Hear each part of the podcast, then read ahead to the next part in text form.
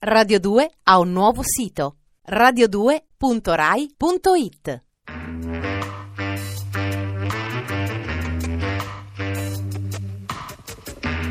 Alle 8 della sera. Il racconto delle cose e dei fatti.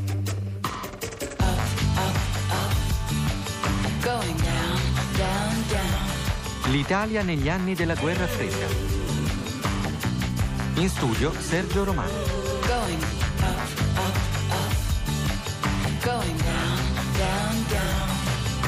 The sea is flecked with bars of gray. Buonasera, parleremo oggi di quello che fu certamente negli anni 40 l'avvenimento più importante sul piano simbolico e morale, la nascita dello Stato di Israele. Eh, ma la nascita dello Stato di Israele naturalmente comincia molto tempo prima, comincia alla fine dell'Ottocento quando un grande mh, intellettuale austriaco di origine ungherese, eh, Theodor Herzl, fondò un movimento che si definì sionista. Herzl era un giornalista, un commediografo brillante, era stato a Parigi negli anni del caso Dreyfus, il capitano francese ebreo accusato di spionaggio, ed era stato profondamente scioccato dalla cerimonia in un grande cortile di un palazzo militare di Parigi quando al povero Dreyfus era stata spezzata la lancia in segno di disonore. Da quel momento Herzl concepì il disegno di uno Stato ebraico in cui gli ebrei, soprattutto quelli perseguitati dell'Europa centro-orientale, avrebbero potuto trovare una patria. Fu un disegno nazionale, un disegno per certi aspetti ispirato dalle idee di Giuseppe Mazzini. Ebbene, quel tentativo di Herzl procedette all'inizio con grande lentezza, furono relativamente pochi gli ebrei che decisero di trasferirsi in Palestina per crearvi delle colonie, per diventare il nucleo iniziale di quello che sarebbe stato un giorno lo Stato di Israele. Un primo progresso um, accadde durante la Prima Guerra Mondiale eh, quando il governo inglese mh, decise di promettere agli ebrei, con una solenne dichiarazione, che alla fine del conflitto avrebbero trovato in Palestina un focolare, una casa, questa era l'espressione usata nella dichiarazione di Balfour. La Palestina apparteneva allora all'impero ottomano. Quando finì la prima guerra mondiale, l'impero ottomano si frantumò la Gran Bretagna divenne mh, la potenza mandataria eh, della Palestina e, e, toccò a lei, in altre parole, eh, cominciare a mantenere eh, la promessa che il suo governo aveva fatto agli ebrei mh, durante il conflitto. Eh, per la verità la Gran Bretagna non aveva l'intenzione di mantenerla al 100% quella promessa, desiderava fare una politica di amicizia nei confronti degli arabi, sapeva che l'arrivo dei coloni ebrei era considerato dagli arabi come un'interferenza nella loro società e allora si barcamenò per molti anni cercando di fare qualcosa per gli uni e qualcosa per gli altri, fino al 1933 quando l'avvento di Hitler al potere naturalmente scatenò la grande persecuzione ebraica in Germania e in Palestina cominciarono allora ad arrivare un numero più consistente di rifugiati ebraici. Ecco, nel 1938 vivevano in Palestina 989.500 arabi e 401.000 ebrei. Nel 1945 alla fine della guerra gli arabi erano diventati 1.240.850, gli ebrei erano di poco superiori a quelli dell'anteguerra, 553.600. Questo era il rapporto fra arabi ed ebrei alla fine della seconda guerra mondiale. Ma gli ebrei naturalmente erano ora molto più decisi a reclamare uno Stato per se stessi, eh, perché avevano sofferto le persecuzioni naziste eh, perché molti di loro, circa 6 milioni, erano morti nei campi di concentramento eh, della Germania e delle zone occupate dell'Europa centro-orientale.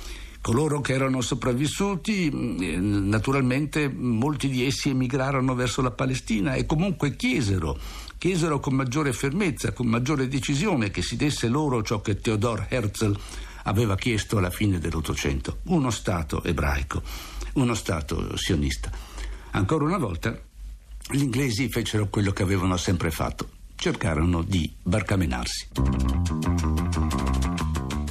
Di fronte a queste richieste contraddittorie degli ebrei che volevano lo Stato, degli arabi che non volevano gli ebrei a casa loro, la Gran Bretagna, dicevo, cercò di barcamenarsi. E vi fu una commissione d'inchiesta anglo-americana la quale propose sì che gli ebrei potessero un giorno emigrare liberamente verso la Palestina, ma eh, propose altresì la continuazione del mandato britannico sulla Palestina.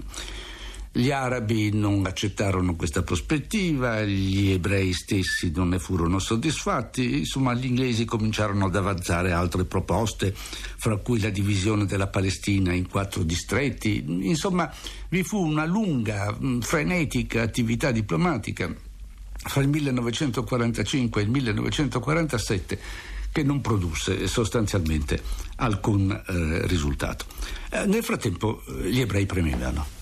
E non premevano soltanto con le pubbliche dichiarazioni, non premevano soltanto con l'azione diplomatica, premevano anche con il terrorismo. Vi fu in quegli anni un terrorismo ebraico.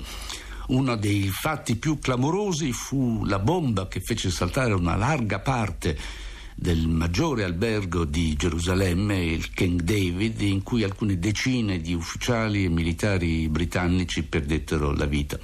Vi fu persino un attentato terroristico a Roma. Sì, anche a Roma vi fu un attentato terroristico di una delle maggiori organizzazioni ebraiche, l'Irgun Zwei Leumi, diretto contro l'ambasciata di Gran Bretagna a Porta Pia.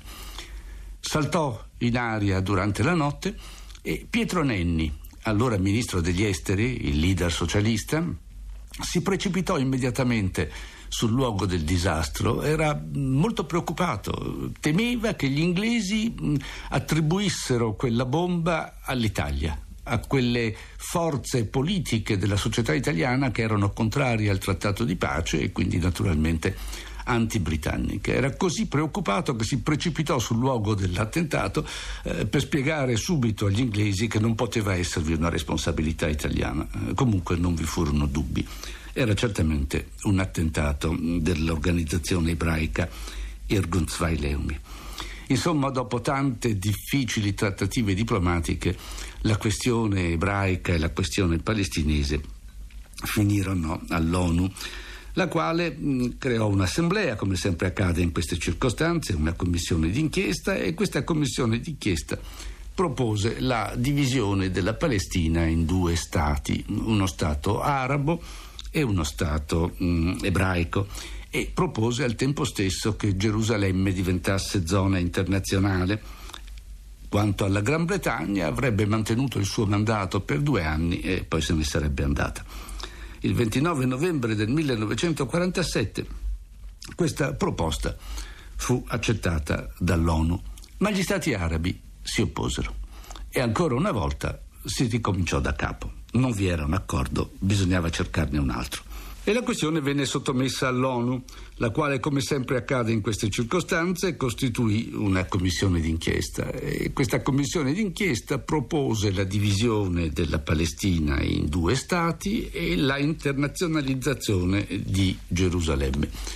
Quanto alla Gran Bretagna, avrebbe mantenuto il mandato per altri due anni. Era il 29 novembre del 1947 quando questa proposta fu finalmente accettata dall'ONU, nonostante l'opposizione degli stati arabi. Comunque i due stati ormai, quantomeno sulla carta, esistevano e furono riconosciuti dalle Nazioni Unite. Eh, io ricordo di aver visto una volta um, al Cremlino uh, Gromico, eh, che in quegli anni era stato eh, rappresentante dell'Unione Sovietica all'ONU, quando lo vidi naturalmente negli anni Ottanta era presidente del, del, Soviet Supremo dell'Unione Sovietica, vale a dire capo dello Stato.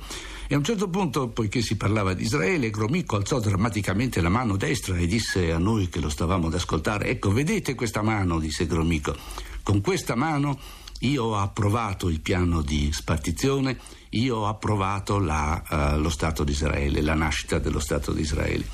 Gromyko voleva, in altre parole, essere considerato un po' come il padre fondatore dello Stato di Israele. Ma gli arabi, come vi ho detto, non erano d'accordo e l'ONU si trovò ancora una volta alle prese con una situazione difficilmente eh, risolvibile. Sul terreno scoppiò immediatamente la prima guerra arabo-israeliana. Scesero in campo contro il nuovo Stato di Israele tutti gli arabi della regione. Tutte le forze arabe della regione si coalizzarono per distruggere sul nascere eh, lo Stato appena approvato dall'Assemblea delle Nazioni Unite. Eh, gli israeliani non avevano un esercito, non lo avevano ancora. Avevano tuttavia un'organizzazione militare che avevano costituito nel corso degli anni precedenti e che si chiamava Haganah. E questa organizzazione militare era armata um, con eh, materiale soprattutto americano e cecoslovacco. Sì, proprio cecoslovacco. Questo vi dà la misura dell'appoggio di cui lo Stato di Israele godette all'inizio sia in America sia nei paesi cosiddetti socialisti comunisti. Perché? Eh, perché l'Unione Sovietica considerava che la nascita dello Stato di Israele fosse tutto sommato una buona cosa sarebbe stata una spina nel fianco dell'impero britannico, un intralcio alla sua politica filoaraba. Quindi molte delle armi di cui si servirono per combattere gli arabi, gli israeliani nel 1948, furono armi mh, provenienti dalla Cecoslovacchia. Un uh, professore israeliano, mm, allora semplice ufficiale dell'esercito israeliano, di origine italiana, Vittorio Dan Segre, racconta di essere stato con alcuni suoi uomini in Cecoslovacchia in quei mesi proprio per ricevere le armi e addestrare i suoi uomini all'uso di queste nuove armi. Insomma, gli israeliani partirono con una forza minore per numero, ma certamente ben attrezzata, molto eh, disciplinata e ben decisa a difendere il territorio nazionale appena conquistato. E la guerra volse rapidamente in loro favore. E nel giro di qualche mese si constatò che gli arabi, benché numerosi per forze, erano inadatti a fronteggiare un piccolo popolo bene armato e deciso a difendere la propria patria. Eh, fu così che eh, gli israeliani riuscirono a cacciare gli arabi da buona parte del territorio che era stato assegnato originalmente alla allo Stato arabo e riuscirono ad allargare i confini del territorio che era stato assegnato allo Stato israeliano. Eh, purtroppo nel corso delle operazioni militari accade che gran parte delle popolazioni, circa 800.000 eh, si calcola, dovettero abbandonare i loro territori. Vi fu una sorta di esodo umano rappresentato per l'appunto da quegli arabi che di fronte alla guerra eh, abbandonarono il territorio. E, mm, gli israeliani naturalmente favorirono quella partenza perché ehm, credettero che sarebbe stato più facile governare uno Stato in cui il numero dei, degli arabi fosse minore e rifiutarono da allora di accogliere di ritorno i rifugiati se non in una misura strettamente limitata. Si calcola per l'appunto che i rifugiati complessivamente si aggirino fra il 500.000 e un milione. Fra il maggio del 1948 e il 1950 lo Stato di Israele raddoppiò la sua popolazione, passò da 650.000 abitanti a 1.200.000. Aveva fatto il suo primo passo decisivo nella vita internazionale. Nella nascita dello Stato di Israele eh, l'Italia non ebbe una grande parte. Non facevamo parte dell'ONU, avevamo da poco firmato il trattato di pace, eravamo ancora considerati un paese in libertà vigilata, sottoposto alla sorveglianza dei vincitori. Non avevamo certo il peso, il prestigio, l'autorità per poter influire su avvenimenti che pure erano mediterranei, quindi di diretto interesse per la nostra vita e per il nostro futuro. Però per certi aspetti l'Italia ebbe una parte. Eh, Fu il terreno di transito per molti ebrei che fra il 1945 e il 1947, spesso sfidando il blocco inglese, raggiunsero la Palestina. Erano ebrei che provenivano dall'Europa centro-orientale, che provenivano dai campi di concentramento, quelli che erano sopravvissuti ai campi, quelli che si erano nascosti, ebrei che emergevano da anni di sofferenze, che tornavano alla luce dopo avere eh, passato la guerra in nascondigli segreti o peggio ancora naturalmente nei campi di concentramento. Ebbene, io quegli ebrei li ho visti, ne ho un ricordo personale. Io ero in quegli anni, facevo l'ultimo anno di liceo al liceo Beccaria di Milano in piazza Missori e nella piazza di dietro, in piazza Sant'Alessandro, vi era un ufficio, un ufficio eh, di passaggio, un ufficio per gli ebrei che venivano dal nord ed erano raccolti a Milano e poi smistati verso i porti dell'Italia del Sud eh, per passare in Palestina. Eh, cominciai a capire che qualche cosa stava succedendo in quella piazza. Mm, queste persone eh, spesso diverse per gli abiti che indossavano, per le espressioni del volto, eh, che si erano sempre più numerose, eh, evocarono le immagini di un mondo che io non conoscevo e di cui avevo scarsissime conoscenze. Ebbene, chiesi, mi spiegarono, mi dissero che erano ebrei che provenivano dalla Germania eh, centro-orientale, mi dissero che era loro intenzione andare in Palestina. Li vidi ogni volta che andavo a scuola per alcuni mesi, e poi non li vidi più. Erano partiti, molti di essi erano certamente giunti Molti di essi, i più giovani, hanno combattuto tutte le guerre arabo-israeliane da allora e sono cittadini di un grande Stato ebraico, lo Stato di Israele.